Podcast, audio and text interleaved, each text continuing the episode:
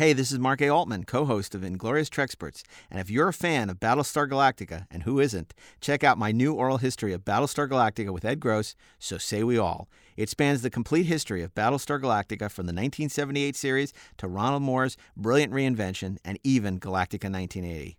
Available from Tor Books wherever books are sold. Hi, this isn't Captain Kirk, but I have a question. What does God need with a podcast? Well, he doesn't if he listens to the Inglorious Treksperts every Sunday, wherever you listen to podcasts.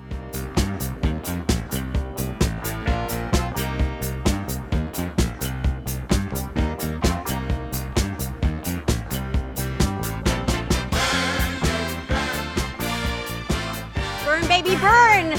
Glad you're back with us. This is Chase Masterson, and welcome back to Disco Nights. We are in episode six this week, entitled Why It's Mr. Spock and Who the Heck is Ethan Peck? You got to do is, why, it's Mr. Spock. Why it's, oh, please, go ahead, Mark. Never mind. No, please. No, No, too one- late. You ruined it now. Oh, I ruined Why, it. it's All Mr. Spock. I know. When he you shows know, up on the bridge in Star Trek The Motion Picture. I invited Mark Altman back. it was my idea. Never so mind. because I Forget knew I'm he was here. going to upstage me, and I just thought, why not? I not? can't help it. I, I host my own Star Trek podcast, so I, I just jump the into. inglorious Treksperts. Yeah, anyway, forget. Let, let's pretend. Like, let's pretend none of that ever happened, and just like keep going. Hi, it's Chase Masterson, and go. that was not Mark Altman interrupting. Welcome back to Disco Nights, episode six. Why, it's Mr. Spock. And who the heck is Ethan Peck? With us this week, we have back Lisa Klink. She is a writer from Star Trek Voyager, first three seasons. She is now a novelist for work such as All In and All Gone. Lisa Klink, welcome back. Happy to be here. All right.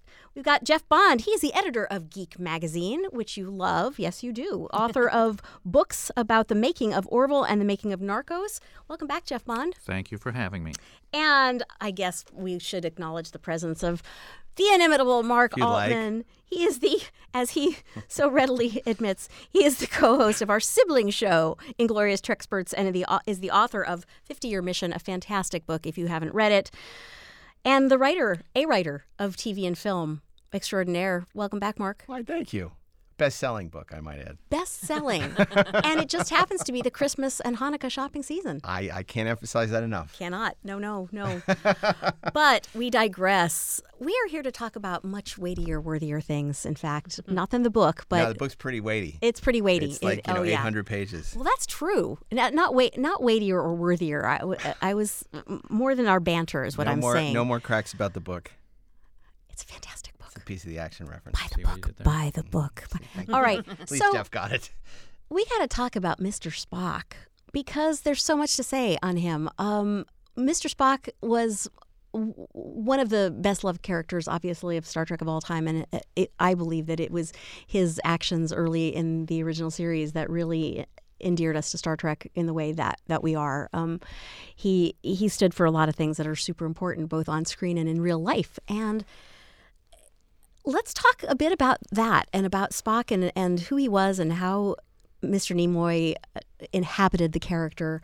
Why why do we love this character so much for so long? Well, I think that in a way, he's sort of what we think of as our ideal is like, you know, our ideal that we want to be is logical, that we want to make decisions, you know, based on fact and based on evidence, and that in a way we feel like that's what we're reaching toward. But at the same time, what we really value about being human is our emotions. And so I think in Spock, you had a single character where that was playing out because he was half Vulcan and half human. And so he also was aspiring to be solely logical. But at the same time, what we and, and certainly uh, Kirk and McCoy valued about the character was the fact that he did have, way deep down, human emotions. Right, and they used it so beautifully as seasoning rather than the the. The, rather than the- main focus of his character, it was always such a joy to to, to spot and to inhabit those char- those characteristics with him of his humanity. And I think that uh, a lot of credit certainly goes to the actor Leonard Nimoy because portraying a Vulcan, I think, has got to be one of the most difficult things to do because, especially somebody who is trying to be more Vulcan than Vulcan in a way, because you can only hint at what the character is actually thinking and feeling. You know, you don't get any big dramatic dialogues. You don't get to wave your hands around and cry and all that kind of stuff to, to emote you know, you have to really just hint at what's down there, but to let the audience see what is actually deep down there in a Yeah. very subtle way. You know, So Lisa, subtly. you sort of forged that character of uh, Tuvok on Voyager in those early years, and I wonder um, what were the challenges of writing for a Vulcanian. In that case, I mean, it was a full Vulcan, not Mm-hmm. a half human, half Vulcan. But um, you know, I'm curious to know more about like sort of the challenge there of writing for a character that has no emotions or suppressing any emotions more accurately um, what was that like for you you know what were the challenges and, and, and also maybe some of the joys of writing for that character I, I really enjoyed writing that character. Um, I mean, certainly the, the writing staff used to kind of joke that I was actually Vulcan and just pretending to be human. Well, because I tend to be kind of reserved. And when we'd be sitting in story meetings, I'd be the one who would be sitting there thinking quietly while everybody else was kind of tossing stuff around. And so I think because I was a little more quiet, you know, they would sort of they basically they said that I was a Vulcan and I said, "Yes, great. I want to be Vulcan." Because I think that I do aspire to be reasonable and rational and to, to base my decisions on logic. And so I think I really felt an affinity for that character in that I thought that, you know, to me, the worst thing to be would be like a drama queen. And so to be the opposite and to be like a logic king would be, to me, the ideal. And so I loved writing that character. Y- knowing you for quite a long time as I do, I, that that surprised me a bit when you said it because I see you as one of the most heart-driven people that that I know. I mean, you've such a, a great focus in your real life for things that matter. So it really is interesting that you were able to write him so well with your because you do have. uh an But extremely keen Spock, sense too. of logic. Because look Yeah, at Spock logic, in yeah. the menagerie. Yeah, exactly. Here's a super logical guy. Yeah. But you know him going back to, to basically risk his career Yes. in a mutiny to save Captain Pike and bring him to Talos Four. Yeah. That's hard. to risk his life. I mean, I, that's what I was going to say. I think right off the bat, Spock showed us what this show was going to be about about doing the right thing, no matter what the consequences. Um, he, you know, he risked the death penalty, right?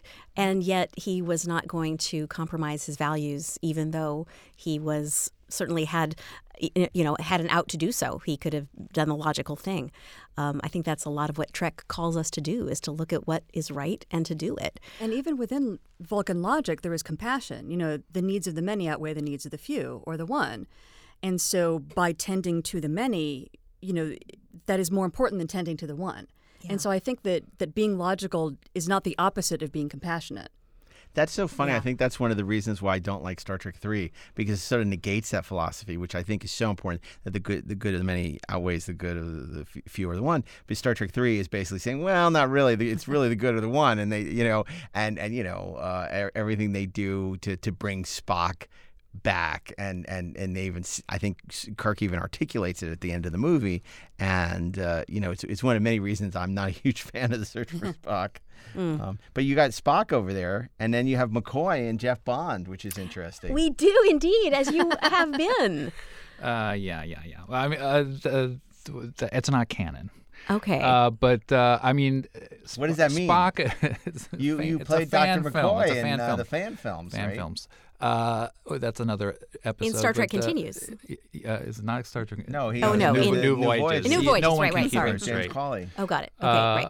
Yeah, you know, Spock became the, I think, kind of the symbol for Star Trek. He was, you know, you if you were going to talk about Star Trek, uh, particularly in the '60s when it was first being launched, you would show a, a picture of Mr. Spock, and you know, it was just an incredibly daring concept uh, for a character at the time because you know nobody knew what Star Trek was going to be. It's this this outer space show, and they're going to have this character with pointed ears who basically looked like a, a silly monster as far as anyone knew. And then over the course of three seasons, you got to see not only like that uh, i- this character was incredibly complex in terms of his internal life and, and his behavior, but that he had this whole culture. Uh, so he was the first serious, you know, pop culture attempt to create an extraterrestrial and a whole world and a, mm. a civilization that was not Earth's, and that became, you know, a key to the believability of Star Trek that it was creating this this whole world. Uh, and and it was, uh, you know, Leonard Nimoy's uh, interpretation of it uh, became the standard and the template for all further Vulcans. That's why, you know, for me, it's been very frustrating to watch how Vulcans are cast and interpreted mm. over the years. I think that Tuvok, to me, was probably the second best interpretation of a Vulcan character uh, you know, after Nimoy's and everything else apart from Mark Lenard uh, has been really, really hit or miss. And I've seen some people do fantastic Vulcans, and I've seen a lot of, of to me, shoddy Vulcans. I agree with you, but I would say I think I feel like Jolene did well with it eventually. I think she grew into that role as well. There are very few well cast Vulcans because they're all playing characters with no emotions rather than characters yeah, exactly. suppressing yeah, emotions. Yeah. Exactly. It's really easy right. to become robotic. Mm-hmm. And the trick is not to be a robot, right. it, to be logical without being cold. And then by Enterprise, they all just sort of become uh, aggravating villains. you know, just just people who are dislikable. Uh, so yeah, it, and you know it's hard to. Most of the actors who've done it successfully have had to do some kind of version of what Nimoy was doing in terms of you know how they spoke and their their their posture, and you you don't want to do a parody of that. You don't want to just do an imitation of that, and you want to allow some of your own personality to be built around that. But yeah, a lot of them that I've seen are just flat and boring. Mm. Uh, and and there's even a specific kind of look, uh, you know, that Nimoy oh, had. I think I almost think because not only just his hair uh, but also cut, the, but his the prosthetic his, of the ear, and and and his even just the way the planes of, of his cheeks. I mean, I always actually kind of wonder if that was you know because he was a smoker that he was sort of like starting to age uh, his face a little bit as, as, a young person. Yeah, yeah. The, the, the, and reproducing that, there's oh. very, very, few people who could just sort of look like that. It's true. You didn't have any roly poly Vulcans, did yeah, you? Yeah, and right. one, but there's later on, you they would cast people, you know, sort of like chubby cheeks and stuff. It's like this is wrong. No, this I agree. Right. How it There's a lean really... and meanness to the the original Spock that's coupled with he, his he compassion. Look, G- Leonard made it look effortless.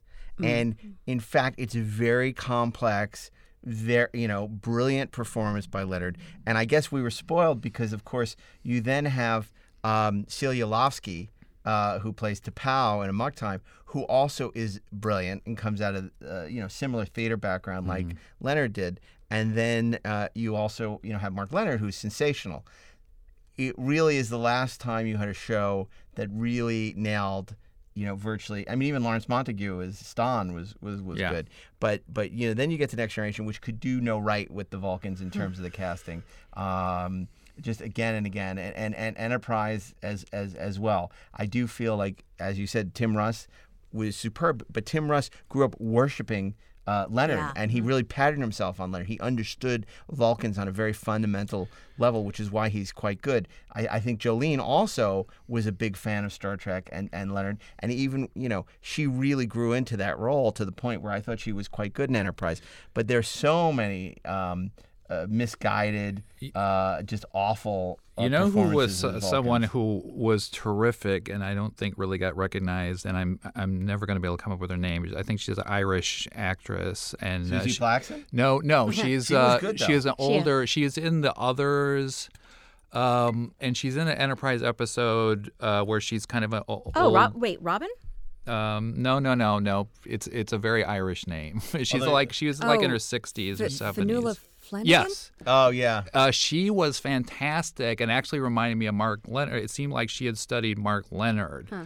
Uh, and she is one of the few that I thought really carried it, and I completely believed her character. But yeah, it's very few. Like I'm super. Well, Kirstie Alley was terrific, and she, yeah, and, and she was doing Nimoy. Was she was doing Nimoy, and of course Zachary Quinto, I think, was perfect oh, casting. Yeah, he was terrific. Zach, yeah, Zach, good point. Yeah, yeah he was. Yeah. He, Look, and that's the thing. I, that's amazing, and I mean, I guess that brings us to sort of the point, which is, you know, how difficult, you know, is it to, you know, it's difficult to cast Vulcans but it's even more difficult to cast Spock when it's one of the most iconic characters in exactly. television history. Exactly. Zachary Quinto was an amazing casting coup in the movies because regardless of what you think of those films, you know, everyone agrees that Zachary is spot on mm. as uh, as as as Spock. Both he and Leonard. Uh, uh, imbued a tenderness, I think, to the role, and and they were so beautifully subtle, especially uh, going back to Leonard with the original series being. You know, let's face facts. It's it's kitschy, especially looking back now. What? What? No, I'm not going to let you get away with that because no, you know what? but you did that on the first podcast. Not all and of You it. You and Eliza had this little thing, uh, you know, and I'm I, I it's not kitschy. Look, there's not all of it. It's wonderful. It, it's uh, Tell duh. me what other show in the 1960s holds up the way the original Star Trek does. None. That's but right. part of my part of my point is that there is a look. There there's a, a way that some of the series is done that you you can So you there can attack, parody. but you agree with me. Wait, wait, wait. You can parody a lot of the series, but you really can't parody Leonard's performance because he was uh, uh, the anchor in a way. I mean, Well, he was yes, so subtle. His, Because the Shatner style of was his operatic performance and larger than life. Right, that's where what I mean. uh, Whereas Nimoy was very grounded, but that's why that dynamic works. Exactly. Which didn't work as much between Jeffrey Hunter and Leonard because Jeffrey Hunter was so underplaying, and then Leonard Leonard had to go the other way. Right. Yeah, yeah, it's That's why the women. That's what. I- That's if what I you mean. watch It's the show, uh, what's interesting is Sha- Shatner gets sort of more and more unhinged as it goes. and they e- each of them reacted to the show kind of devolving in different ways. To Shatner, when he was bored, he threw more into it, you know, because he felt like he- this wasn't working. I needed to be doing. And I needed just to be who he do- is, Nimoy, where- I think, at at his worst do in some of the third season episodes, uh, was visibly bored Yes, and would and yes, would yes. actually register boredom in his line deliveries in some of the w- worst episodes. What's the greatest example of that? in Um, the Cloudminders, when he has that um, uh, uh, thing about the lovely Droxine, that voiceover. where Yeah, he's talking about Strauss. yeah, yeah. Oh my God! You, you but even fall asleep that's got that. like something for him It's to like do. Like there's you know episodes like uh, what Lights of Zetars. Uh, to me, the ones that are the absolute you know bottom. Uh, he just couldn't register anything of, of remote of interest in his line that deliveries. could It seemed be, like like where he oh, was just at- get, get me uh, over this. as a character. But it, his work, what I'm saying, would hold up as it was under scrutiny. uh, under scrutiny on t- today's television, I Mm-hmm. believe. He, he was that underplayed and that just completely wonderfully natural. Whereas some of the other work on the show is just in, in its own place wonderful. Lightly, Jeff. I think it And wouldn't know belong what, on it- HBO it- today, it- is what I'm just saying. To get HBO into this, lucky to have the it depends on when Yes, you are Mark. looking at that show. If you watch it in, through most of the first season, uh, Shatner underplays through through most of the first season, and I, I think mo- almost everyone's very very believable. The first and then yeah. when they got kind of a swagger by they got into the second season, there's a lot more comedy. And the, the mood shifts a little. They're having a little bit more fun, and then like Shatner starts getting a little bit bigger, and then by the third season, he's kind of off the rails. Right. And I was just speaking to Leonard's integrity No, of just like, keeping I'm the character but, as it yeah, was. I mean, what and Jeff is saying is exactly right in the sense that um, uh, what Shatner was trying to do was making up for this, and he said this for some of the subpar scripts in the third season by you know bringing as much energy and verve. as he subpar could. scripts? no, they were not. Well, there are a lot of subpar scripts in the third season. Don't you diss the original series in front of me, mister. I, I'm not dissing. And do not diss the I'm writers. not See what dissing this doing? magnificent Do not, classic indeed. of television Exactly. that looms like a. Never mind. HBO would be lucky to have the original series. That's All right. right. So I just have a, a, a quick note. Um, I, I had the same agent as Tim Russ when he got cast on Voyager, and he told our agent Scott Manners uh, at Stone Manners, he said, um, "I don't want to go out for anything else. I'm going to get this role. I'm going to get this Vulcan role on Voyager. Just that's it." And he stopped auditioning, which is a very risky thing for an actor to do. Yeah. And and sure enough, he got it. Can I just say, look, the thing about Tim, why he was so perfect, and in a way this is true of Leonard too, is Tim Russ is a Vulcan. Yeah. Tim Russ is so. You talk about you being Vulcan, having Vulcanian qualities. Tim Russ is Yeah. very serious Very. and and and very thoughtful and very like he is. Yeah. You know. No, it takes a lot you go to out break to, like, in. hang out with and have fun with. Right. You know. And oh, yet come on, he he's says, a musician. That's He- right. He's out performing with his band. He's a fun guy. Serious. He calls acting his dirty little day job so that he can support his music you know. um, for whatever it's worth. But Um, Leonard was also somebody who was very serious about his theater work, and Yeah. oh, and even through the movies, you see there's a seriousness and um, guy who does his homework. Mm-hmm. You know, as opposed to you know, very different than Dee and very different than Bill, obviously. Yeah. Um, which made him just so perfectly, you know, cast for that. And you know, and when Gene had that. you know, sort of Sophie's choice of does he keep number one and and um, uh, Majel or um, or or Leonard. He absolutely made the right choice to fight NBC to keep the alien. You Yeah. know, um, Yeah. because that character uh, is so important, not just in Spock, but in, in the template for all the other shows of the outsider, which is what so many people relate to. The person who doesn't quite fit in, who feels a little out of place, who has these friends but doesn't really know, you know, how deep that friendship goes. It's like even in Amok Time when Spock is saying to McCoy, you know, I'd like you to stand beside me as well. Um, and and and McCoy, you know he's a little shocked when McCoy said, "I would be honored, sir." He's, he doesn't really know if McCoy even likes him. You know, uh, it's it's it's it's Yeah. a very interesting dynamic in terms of the outsider, and I think that's why Star Trek over the years has really appealed to marginalized communities and Yeah. people who have been bullied or feel alone or, or, or feel like outsiders. And also, I think it was important to have an alien on the bridge because the Federation wasn't just humans. That it really, I mean, his his presence there really kind of symbolized that we accept all different kinds of aliens. Sure. You know, on our crew, not just in a token sort of way. He's no Mr. Eriks, but yes, you're absolutely. It was good to have an you totally to see the United Federation Yes. of Planets, and here was Mr. Spock from from. Uh, Yeah, and that was that was the formula that they had to you know to show the diversity of, of the universe on a budget. We just have Mm-hmm. one guy who's going to represent an entire civilization, and that's that's And he going just has some rubber ears on. Yeah, and it's going to be that way with guest stars. And when we go to visit another planet, we'll have one person beam up, or we might see a few people standing around, but we can't afford to show a thousand aliens. and it's no accident that some of the most popular episodes of the original series are Amok Time, where Mm-hmm. you know Spock. Uh, is, you know, we find out about Pon farr, and then a Journey to Babel, where we meet Spock's parents, and even, you know, I think one of the, it's not one of my favorites, but I know it's a love story that people really like in the third season is All Our Yesterdays, where Spock falls in love with uh, Zarabeth, uh, Mariette Hartley, and um, so that that's uh, the, one of the only episodes my wife has really liked. Oh, really? And she and she was like immediately, you know, because she has no interest in Star She Trek. loves the And, Salem witch Once in a while, I'll show. Yeah, no, no, no, that stuff. But she, that stuff's dumb. But but she immediately got. She's like, oh, I feel so bad for this guy. You know, she like she immediately was drawn to the whole. Uh, pr- interpretation of, of Spock and as a character and as somebody that you, and, you know anybody can relate to. And I think one thing that really is important is who Leonard was as a person and how he was able to embody that character and, and really be the compassionate Spock that we saw from you know when we needed him.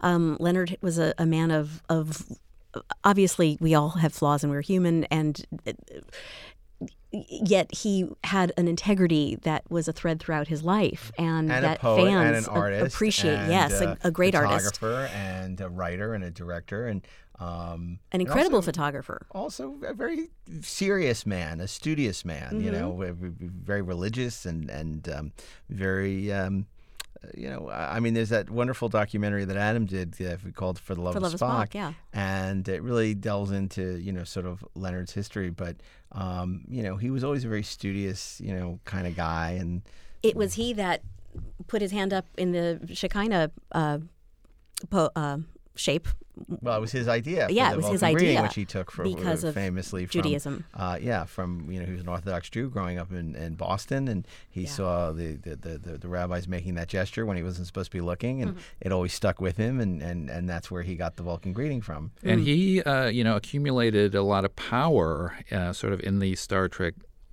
world, production world. You know, he be, he uh, sort of became the most popular character out of the gate. Yeah. Uh, and he- he wound Much up getting a lot of others. Yeah, and Oops. but but by the time you got to you know. Star Trek Two, or even the first movie, where they weren't sure whether they were going to really be able to get Le- Leonard, uh, you know, to be in the movie, and so he was able to make decisions about how he wanted that character portrayed. And by you know, by Star Trek Three, he's directing.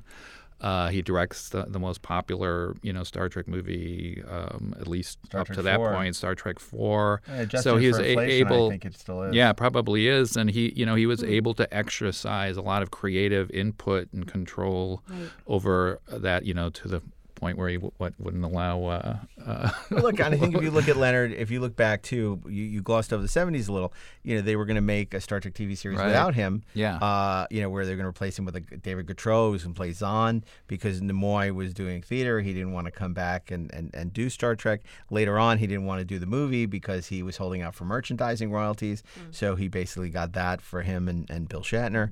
And um, and he wrote that whole, you know, his whole like Hamlet, Hamlet, like, you know, I am not Spock, you know, I am I am Spock. Spock, It's like- Right, you right. schizophrenic. that's like his, you know, that fans are watching whether, you know, is is he going to commit to this? Is is he going to be Spock? Are we going to have Spock? And then, you know, the, the biggest character journey, arguably, in Star Trek The Motion Picture uh, is, you know, him trying to purge his emotions and uh, taking this Kolinahr ritual. And then ultimately, what was cut out of the movie was when he has his tear for V'ger, you know, not for us, which was restored in the director's edition. So, you know, he has the biggest character arc. I mean, because it's so interesting to see the evolution of that character who realizes that he, like V'ger, needs to sort of grow beyond logic.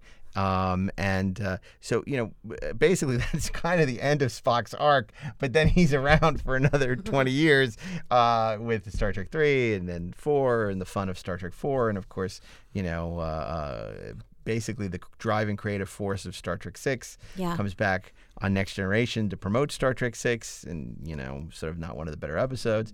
And, uh, and, and then becomes sort of the impetus for the JJ resurrection as well. You know, that, you know, JJ, who is a much bigger Star Wars fan than Star Trek fan, sort of really focused on Spock and wanted Leonard's blessing to go forward. And of course, he becomes a big part of that first movie, Yeah. uh, both spiritually and physically in that film. Yeah, quite beautifully. He also was somebody that really had a, a strong connection with fans personally, Yes. and um, as half Vulcan, half human, he uh, could relate. I, I guess it is, and and just as a human, he could relate to a, a letter that a girl wrote to him about being bullied because she was half black and half white, Mm. and this is in the late '60s. Uh, not sure exactly what Like year. Sharon, like Frank Gorshin. Something like oh. that. Yes. No, Yes, okay, just d- like that. so so I just want to read you something that he said. He said Spock learned he's writing this letter back to this bullied girl who had written to him for support and he said Spock learned he could save himself from letting prejudice get him down by really understanding himself and knowing his own value as a person. He found he was equal to anyone who might try to put him down, equal in his own unique way. You can do this too if you realize the difference between popularity and true greatness. It has been said that popularity is merely the crumbs of greatness. Hmm. And I think that's just That's so great. important. You know, That's when great. we, we have this franchise that shows us that any of us can go on to do bigger and bolder things than we had ever imagined. And for him to embody that and to really have his values intact. And, and frankly, to even write the girl back. I mean, he didn't have to do that. and he shows how seriously he takes that role and that it's not a gig it's Right. something that's heartfelt Yeah. you know and for him to respond to that girl and really understand her pain Yeah. and to be able to express it using you know star trek as a way for her to i mean it's wonderful Truly. and that's the kind of guy that he was i mean I, I knew him a little bit not a lot and um, you know every time i had any dealings with him i was always just impressed by Yeah. by uh, by Leonard, and uh, it was a tremendous loss. You know, obviously when he passed away, because I think Yeah. he had so much, you know, to, to, to still give, and it, very involved. It's worth noting in, in charity um, work. Uh, he gave a ton of money to the Yeah. uh, planetarium, the Griffith Park Observatory. There's uh, part of the building is named after him. UCLA uh, gave a ton of money. Very involved in the arts, and his widow uh, Susan Bay continues to be very involved in that. Yeah. Uh, now, people are probably asking, why are we talking? This is a Discovery podcast, right? why are we talking about Spock? Yes, well, Why? we have a lot of uh, a lot of Spock in in or a lot of the descendants of Spock, whatever we should say, in terms of the Discovery uh, cast in Sarek and obviously Michael Burnham. Um, they're you mean hi- his sister? his his sister sister his sister podcast. yes. No, no, no. He- apparently, sister. he- He's Spock's sister. Oh, right, exactly. He got the gig and she didn't. Um, Spoiler alert. W- w- spoiler alert. Was I, okay? You know, look. Uh, Was that misogyny? I don't no, know. no, I'm not no. My my que- No. my question is this: You know, given how ham-fisted uh, the inclusion of his uh, of his brother, his stepbrother, um, uh, was in Star Trek Five, Sybok, you know, played by the great Laurence Luckinbill.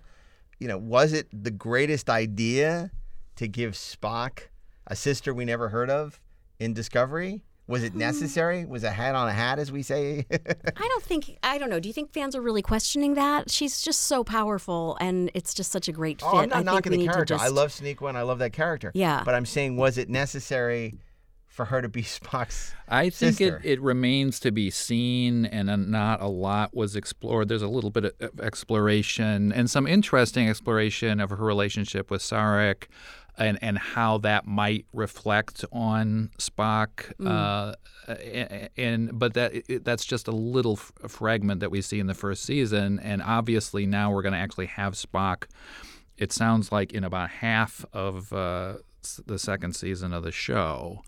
Um, so we're going clearly that is going to be explored much further. Uh, I think it's always been a, a you know something that's either been both a plus and a minus for the show. There's, I've seen a lot of people complaining about the idea, you know, that this isn't canon and we never saw this mentioned before, which is ridiculous because yes, they weren't able to go back in time and insert references to uh, Michael Burnham into the original show. They didn't know that it would be a thing, and that's okay. I don't think that's a reason yeah, to I mean, not they didn't create this mention uh, character. S- uh, Sybok e- either, um, and uh, the, I'm sure you'll see many other things that drive people crazy about canon. But it's a whole different conversation about prequels, you know, and and, and I could, it's not a question about canon. It's a question about, you know, Star Trek's about the future and about moving forward, and you know. i i there are a lot of challenges, you know, as for the writers or for anybody else, when you're going to sort of live in the sacred space. Of, Yeah. uh, you know. Yeah. So, I, I, I, Well, what, what I think you're talking about is is it necessary that Sarek specifically be her stepfather, Sarek and Amanda, and couldn't she have just been, you know, fostered by Vulcans in general? Did it have to be the ones who we already know? Look, I certainly that prefer kind of that. that kind of shrinks the universe in a way. If we're Yeah. saying we only have this one set of Vulcans that we ever meet, whereas it would have been, I think, more interesting this- if she had been fostered by a Vulcan family. It's the same thing that happened on Enterprise, where the original plan had been to make T'Pol T'Pau. and there was um, a lot of uh, uh, uh, Sturm and Drang over the fact that, oh, you're going to make the Seven of Nine, the sex pot character, you know, this matriarch of Vulcan culture, and you know, and and and they backed away from it being T'Pau, and it became a different character, which is a good idea. which was a very good idea. And yet, if Michael Burnham had come from a different family, and I understand what you're saying, it does shrink the universe, but Chekhov's family. if right of course if michael burnham had come from a different family there wouldn't be the tension that there will be when ethan peck comes on as spock she has a thing he has I don't think they would have brought on Spock if it hadn't been for this connection that they set up. right so perhaps that was part of their their thinking where there are dynamics of jealousy wait that's a human emotion or pride or whatever it will be that happens between the ethan peck spock and michael burnham there But couldn't that have happened with another Vulcan crew member?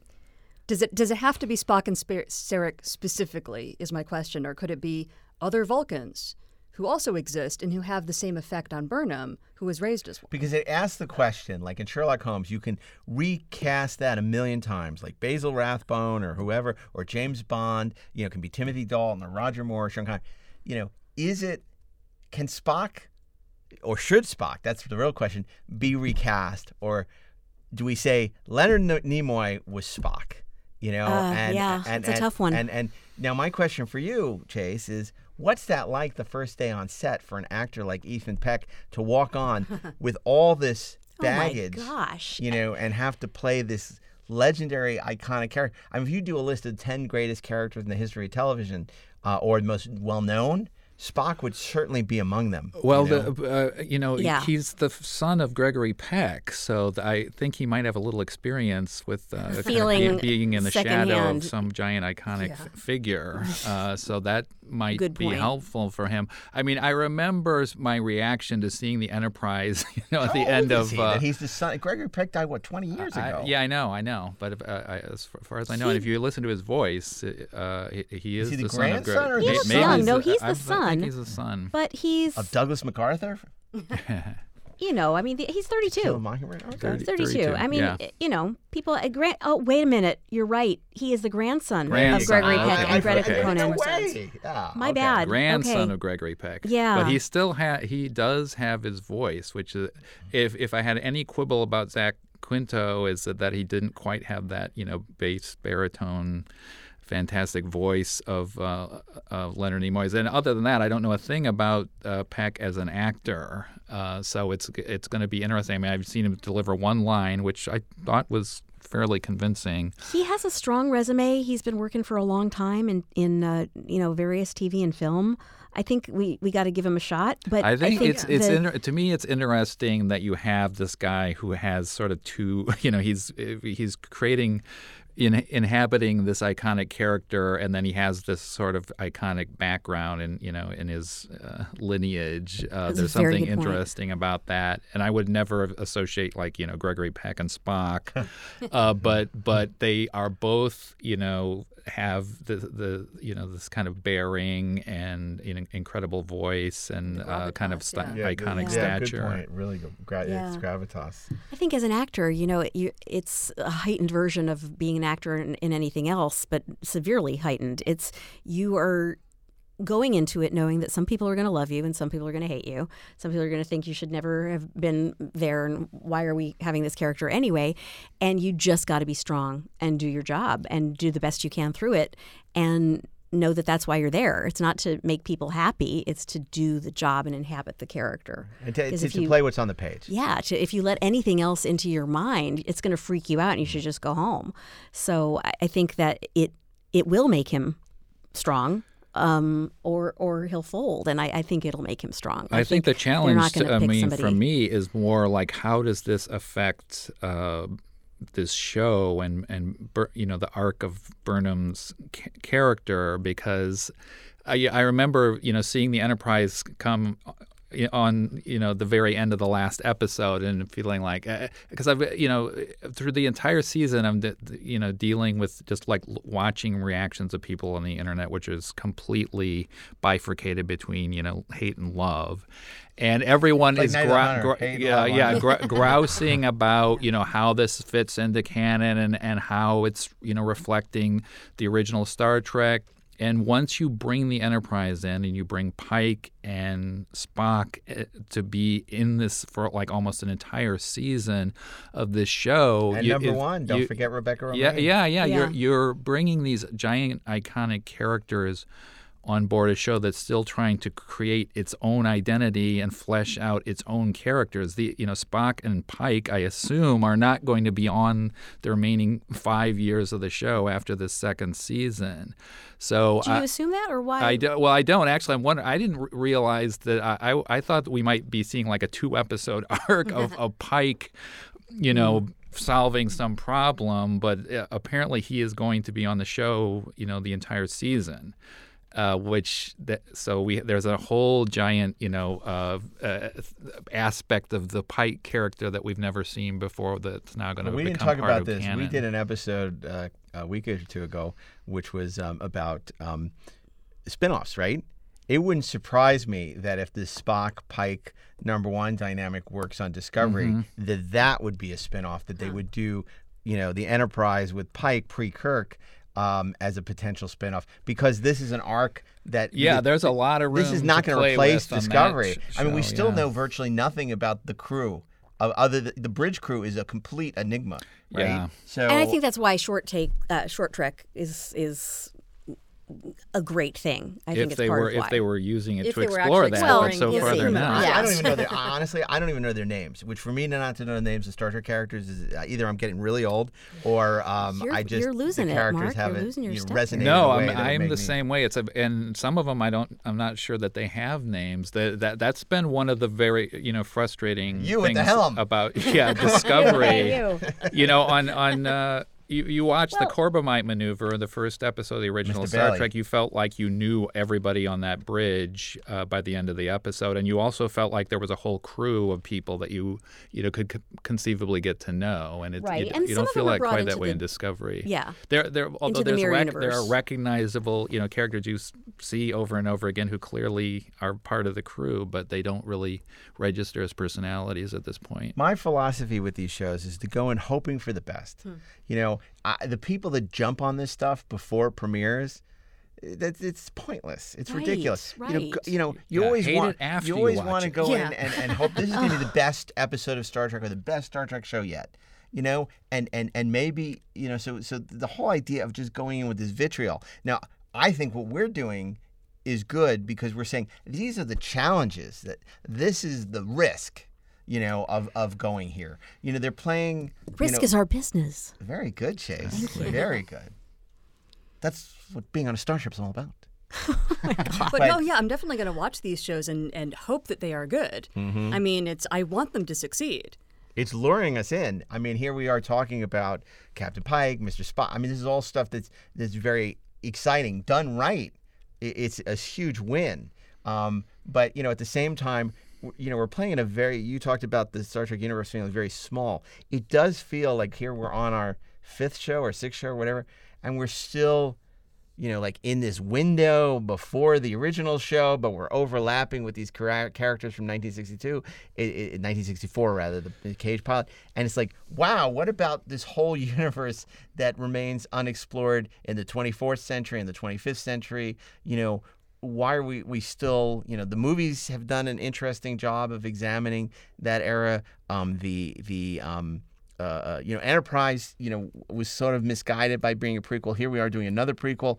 Okay, that's a whole nother That's my justification for. I mean, it's like they, they screwed up Enterprise; it didn't work. So, that, and and Discovery is also not exactly, I think, what people who want a, like a, a prequel to this. It's uh, to be to be yeah yeah yeah uh, but I think you know right now it seems like they're you know the be- upside of potential of this is that they're throwing out so many different concepts there's going to be something for everybody ultimately. In fact i think this might you know i that idea of like following pike and and spock I, you know they're so afraid of making anything look like it's you know from the 60s on, on discovery and, and redesigning everything. But i think once you got these other shows out there, there might finally be room for a truly retro show, you know, the, the, a niche show where just like hardcore fans are going to Well, watch things that look like future it's something shows. in the 60s. I mean, it's what we talked about where, Yeah. you know, would Michelle Yeoh, uh, and- and Georgiou come back in her spinoff? They're talking, there's conversations. you conversations couldn't about do that, with Discovery because th- that they want it to appeal to everyone. They want to create a new audience. It, do- Sure. it can't just Yeah. be for the most hardcore fans. Well, the it's got to idea be was for this would everybody. be a gateway. See, this is the weird thing. The idea with this show would be a gateway drug for new fans because you know clearly the the the Star Trek demo is is aging up. It's not you know the 18 to Right. to, to 49 demo Right. is not the Star Trek demo is started starting to age out of that 18 to Hey. 49 and uh, and so the the question talking about? becomes you know how do you get the YouTube generation the people watching kids on YouTube playing video games you know to come and embrace Star Trek you know the JJ films kind of brought in new people but not really you know how, how do you convince people this isn't your dad's Star Trek or your mom's and and and the, that's why it was so strange that they chose to do a prequel because the, the barrier to entry is much higher when you're tying it into all this mythology, you know, as opposed to saying, come rediscover Star Trek. That's what JJ did very well with the movies. It's like you didn't have to know anything about Star Trek Yeah. to get it. Whether you Right. like those movies or not, it's like you could walk into that theater and you get it from watching that movie, even if you knew nothing about Star Trek. It's true. I mean, I think that there is a, a strong young audience coming on board Discovery at Destination? Star Trek Birmingham. Yeah, I would say uh, over half the fans at that show were young, like 30s young. Is that young? 20s and 30s. Is that yeah? I mean 20s and 30s. 20s, yeah. 20s and 30s. Yeah, okay, no. You know, 20s, that's good. That's Um, good. See, uh, I mean, 20s that's, and 30s. that's the there's future a of lot franchise. a lot of teenagers actually. I, I think that uh, they're That's doing good. what they need to do in terms of bringing if in a, that's a the young case, audience. That's good. But it's different too because internationally it's on Netflix, whereas here it's on CBS All Access. And I wonder if you know that the, again the barrier to entry is easier for them on Netflix. I don't know. I don't know. Possibly, I I think I think it's going over very well with the younger But audience. see, you have your finger on the pulse more than us because hmm. you're out there interacting with the fans and you're hmm. seeing this Yeah. anecdotally. So that that's interesting. I wouldn't have I wouldn't have guessed that to be honest. I'm I'm wonderfully surprised by fans even in their late teens coming up and having seen DS9 when they were prenatal and um, and then also you know really and having grown up on Star Trek and and Do then, they like Deep Space Nine? oh yeah Is it like we their favorite? a huge amount of fans in their What do you find like the people that are coming up to you now? Like what Star Trek resonates the most for them? Like when they say I'm a real big fan like their what's their show? I have to be honest and say and I'm not just making this up I- I hear an overwhelmingly large amount of time that DS9 is, is a favorite Star Trek. That's great. Um, I think just because of the, the depth and the you know the writing was was brilliant and Isn't that what Ira Behr always said? That eventually the show would be discovered? Yes, hmm. that he always said that it would be best watched and most loved way later after production. One day there'll be this thing called Netflix. Yeah, And uh, yeah. people will watch episodes and binge them. well, it's a And show that watch them on demands little that. handheld devices. Yeah. yeah, on their pads. yes. Like Discovery, it's a show that you know you want to binge. You want to stay up. Uh, uh, you know, you you want to see the next episode when the last one star- stops. And, and also because Deep Space Nine is a lot more um, has, has has long arcs. Yeah. Whereas you know Next Generation and certainly Voyager, our marching orders were make it episodic. Yeah. Yeah. You know, It's, make it people be able to go watch it out of order. Deep Space Whereas Nine Deep Space definitely Nine lays and the also groundwork Discovery. for something like Discovery much more than the other shows. Well, because Absolutely. of Voyager, Yeah. they were still focused on syndication. Yeah. Well, And- difficult at three o'clock in the morning and wherever you are, Alabama, to watch the show all the time, Well, which look is at when our, it was look run. at Bill Ritter, our, our, our wonderful engineer. He's been discovering these shows and, and watching them and seeing them completely out of order. I wonder how Deep Space Nine, when you get into those more serialized, would play for him when he's just watching on MeTV at random episodes. Like he's seen the original, he watched a Voyager yesterday, you know. And it, it's interesting. Deep Space Nine requires more of you. Now, I think Yeah. the reward the rewards are richer. Exactly. But uh, at the same time, there is something to be said. Although the way people are watching TV is very different, so Yeah. you know, it's it's. Yeah. I, I mean, I wish the show had embraced serialization more. Right. Because you know the reluctance of of Berman to jump on the serial train really, mm-hmm. you know.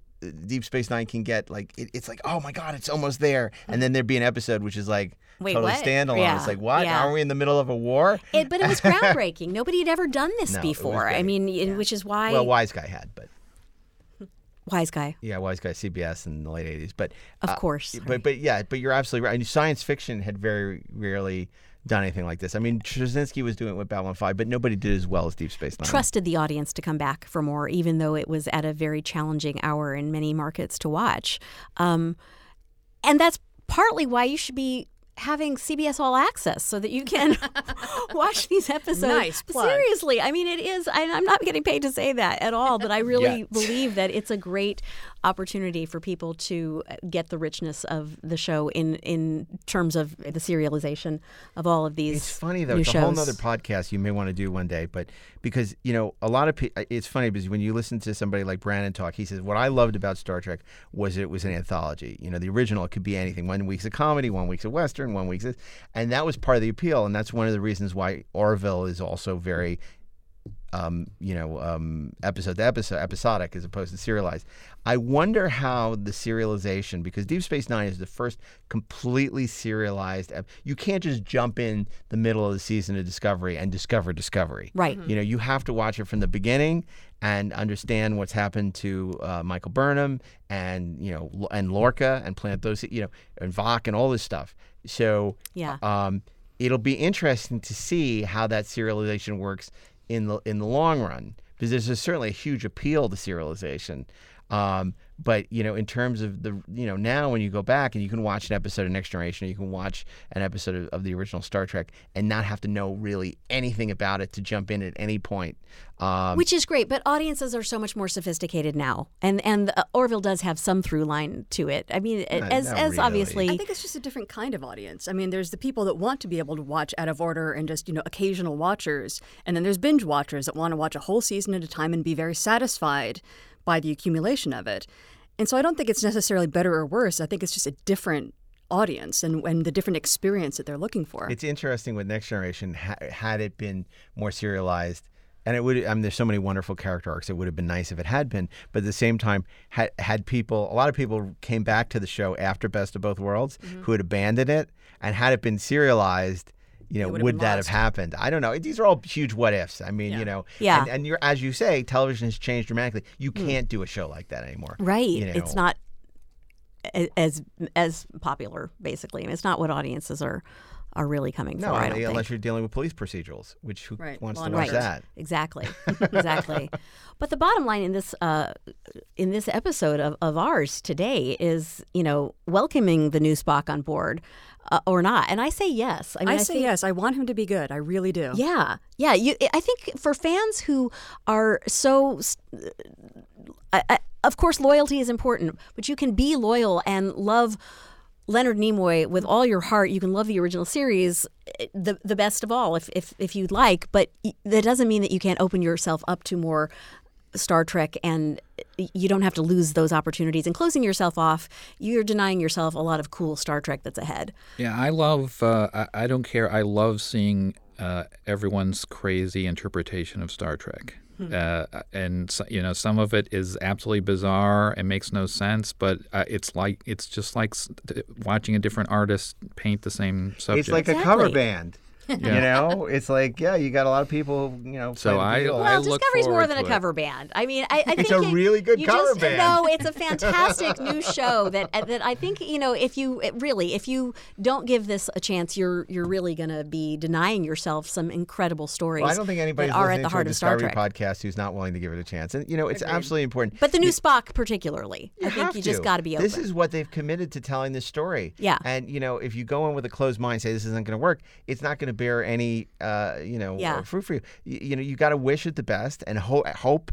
You know that it's going to be great and Yeah. that he's going to be phenomenal. Yeah. Because you don't want to spit on that legacy that is Leonard and. Exactly. And uh, you know, exactly. again, you know, and, and and Leonard, you know, gave the baton He to, did to Zachary wholeheartedly. And now, you know, your hope is that Zach, that Ethan Peck, Ethan Peck, Ethan Peck Ethan is going to be Ethan. Who the heck? You hope that he's going to be, you know, terrific and I carry he on that legacy. Yeah. And they're going to tell some wonderful, exciting, compelling, you know, stories. That's always the hope for Star Trek. Anybody, I mean, it's, you know, you don't want to root for it to fail. You want to root for it to succeed. Absolutely, and I'm looking forward to some interesting dynamics between Spock, who you know had the privilege, and uh, Michael, did, who did not. You know, he- he got the opportunity; she did not. Where is that going to Well, he put didn't them? take the opportunity though. but he was the favored child, He was favored. And so can you blame him? you know how uh, was Yeah, where where does that put their dynamics? And I think it opens up more for uh, more dynamics and action, you know, emotions for Look, for as her. long as, and I think this is what they're doing, that Spock is a lens to delve deeper into Michael Burnham. Yeah. Because this is a show Exactly. about Michael Burnham's journey. Yes. Not about Spock. We know Spock's journey. We know where it started. We know where it ends. Yeah. So if you can use that iconic character to better illuminate this arc for, for Michael and for Sonequa, then that's great. Exactly. I wholeheartedly wholeheartedly believe that it will. I believe And it, blah, uh, blah, I'm sorry, we are out of time. Gotta go. That's our time. Um, anybody else want to chime in with anything before we leave? Negative. Negative. Does not compute. Illogical. Okay then. Well, thank you all so much for joining us. Lisa, I look forward to having you back next week. Yes, happy to. Jeff, glad you could join us, and we'd love to have you back sometime soon. It was a pleasure. Mark Altman, you are inimitable, and uh, thank, you so much for It was my pleasure doing the show. I enjoyed being here, and I'm sure after you read the response, you'll never want me on the show again. I, I, I am so glad it was my idea to invite you and your fantastic book, The 50 Year Mission. Books. Books, Plural. books. Yes, of course. Two volumes. It Of wasn't course. enough to fit in one book. Of course. Became two. God. Never enough. Uh, But what about Jeff's books? And Jeff's books. The Making of the Orville and Narcos. Making of the uh, Orville and now. Narcos and Lisa's Wonderful books. stocking stuffer. Well, let's get to Lisa novelist. And Lisa's books all in and all gone. I thought last episode it was so funny when you said all gone. I thought, oh, they're sold out. They're sold out. But Let, let's make that so. Yes, Make it make so. it so. exactly. Exactly. Where can we find them? On Amazon. All Of right. course. And Where yours? else? Uh, Amazon. And yours? Uh, bookstore near you, if you still remember what bookstores are, or Amazon, or Barnes and Noble, All or then. Goodreads, and uh, also so say we all, the complete oral history of Battlestar Galactica by Ed Gross and Mark Altman is How could we also on sale. Came out earlier this year, and it's a delightful book if you're a fan of the serialized adventures of Battlestar Galactica, recasting the dy- iconic roles of Adama and Starbuck, and it's a whole nother podcast. But we digress. So- you are a busy man indeed, Mark Altman. Thank you all so much again for joining us. And thank you. We are glad you were not too busy to join us for Star Trek. I'm sorry, for Disco Nights. Um, we hope you join us for this disco party every week. Every Thursday, we will be dropping a new episode as we explore the worlds, the darks and lights, the days and nights of Star Trek Discovery. Star Trek Discovery is available on CBS All Access in the United States, and the first season is now on Blu ray from CBS Home Entertainment, so you want to be sure and check that out. If you like what you heard, you can rate us five stars on Apple Podcasts, and in addition, you can follow us on Twitter at Disco Nights Pod or on Instagram at Inglorious Treksperts. Who is that starring? The inimitable Mark Altman. And Daren Dochterman. Don't forget Daren. He's Don't. The, he's the likable one. How could we? Star of, uh, but never mind. Um, th- Can I just say, I think you should host After Trek. Why are you not hosting that? I mean, Matt Mira is d- delightful guy. I like his James Bond podcast, but you should be hosting that. I've been After wondering Trek. that myself. I mean, you're, you're you know, you, you know, you you because you you've been through, the, you've been with associated with Star Trek for such a long time. Um, you you understand the franchise. Thank you're, you. You're, you've hosted shows in the past. I have some I- Where did Matt Mira come from? I mean, I like Matt. I am it's- not disputing or criticizing anything. If the opportunity Oh, I should avail itself, That's what I'm here for. I, if the opportunity should avail itself, I would be happy to discuss. Um, but in the meantime, I hope that you will uh, join us each Thursday, and uh, you can uh, rate us five stars wherever you hear Disco Nights. Six, if you can hack it. Six stars. If You're a Russian hacker. I think so. my God. if you are. Yeah. Um, finally, a very special thanks to our engineer, Bill Ritter, and everyone here at Electric, Electric Surge Studios. We especially appreciate producers Dean Devlin and Mark A. Altman. the A is for awesome. Mark Awesome Altman for making this show possible. Oh, I, I'm definitely hungry. You can tell we haven't had lunch. Absolutely atrocious. Um, all right, AAA. You get a- all A's, Mark. Uh, thanks again for joining us. Until next week, this is Chase Masterson saying, Disco lives. See you then.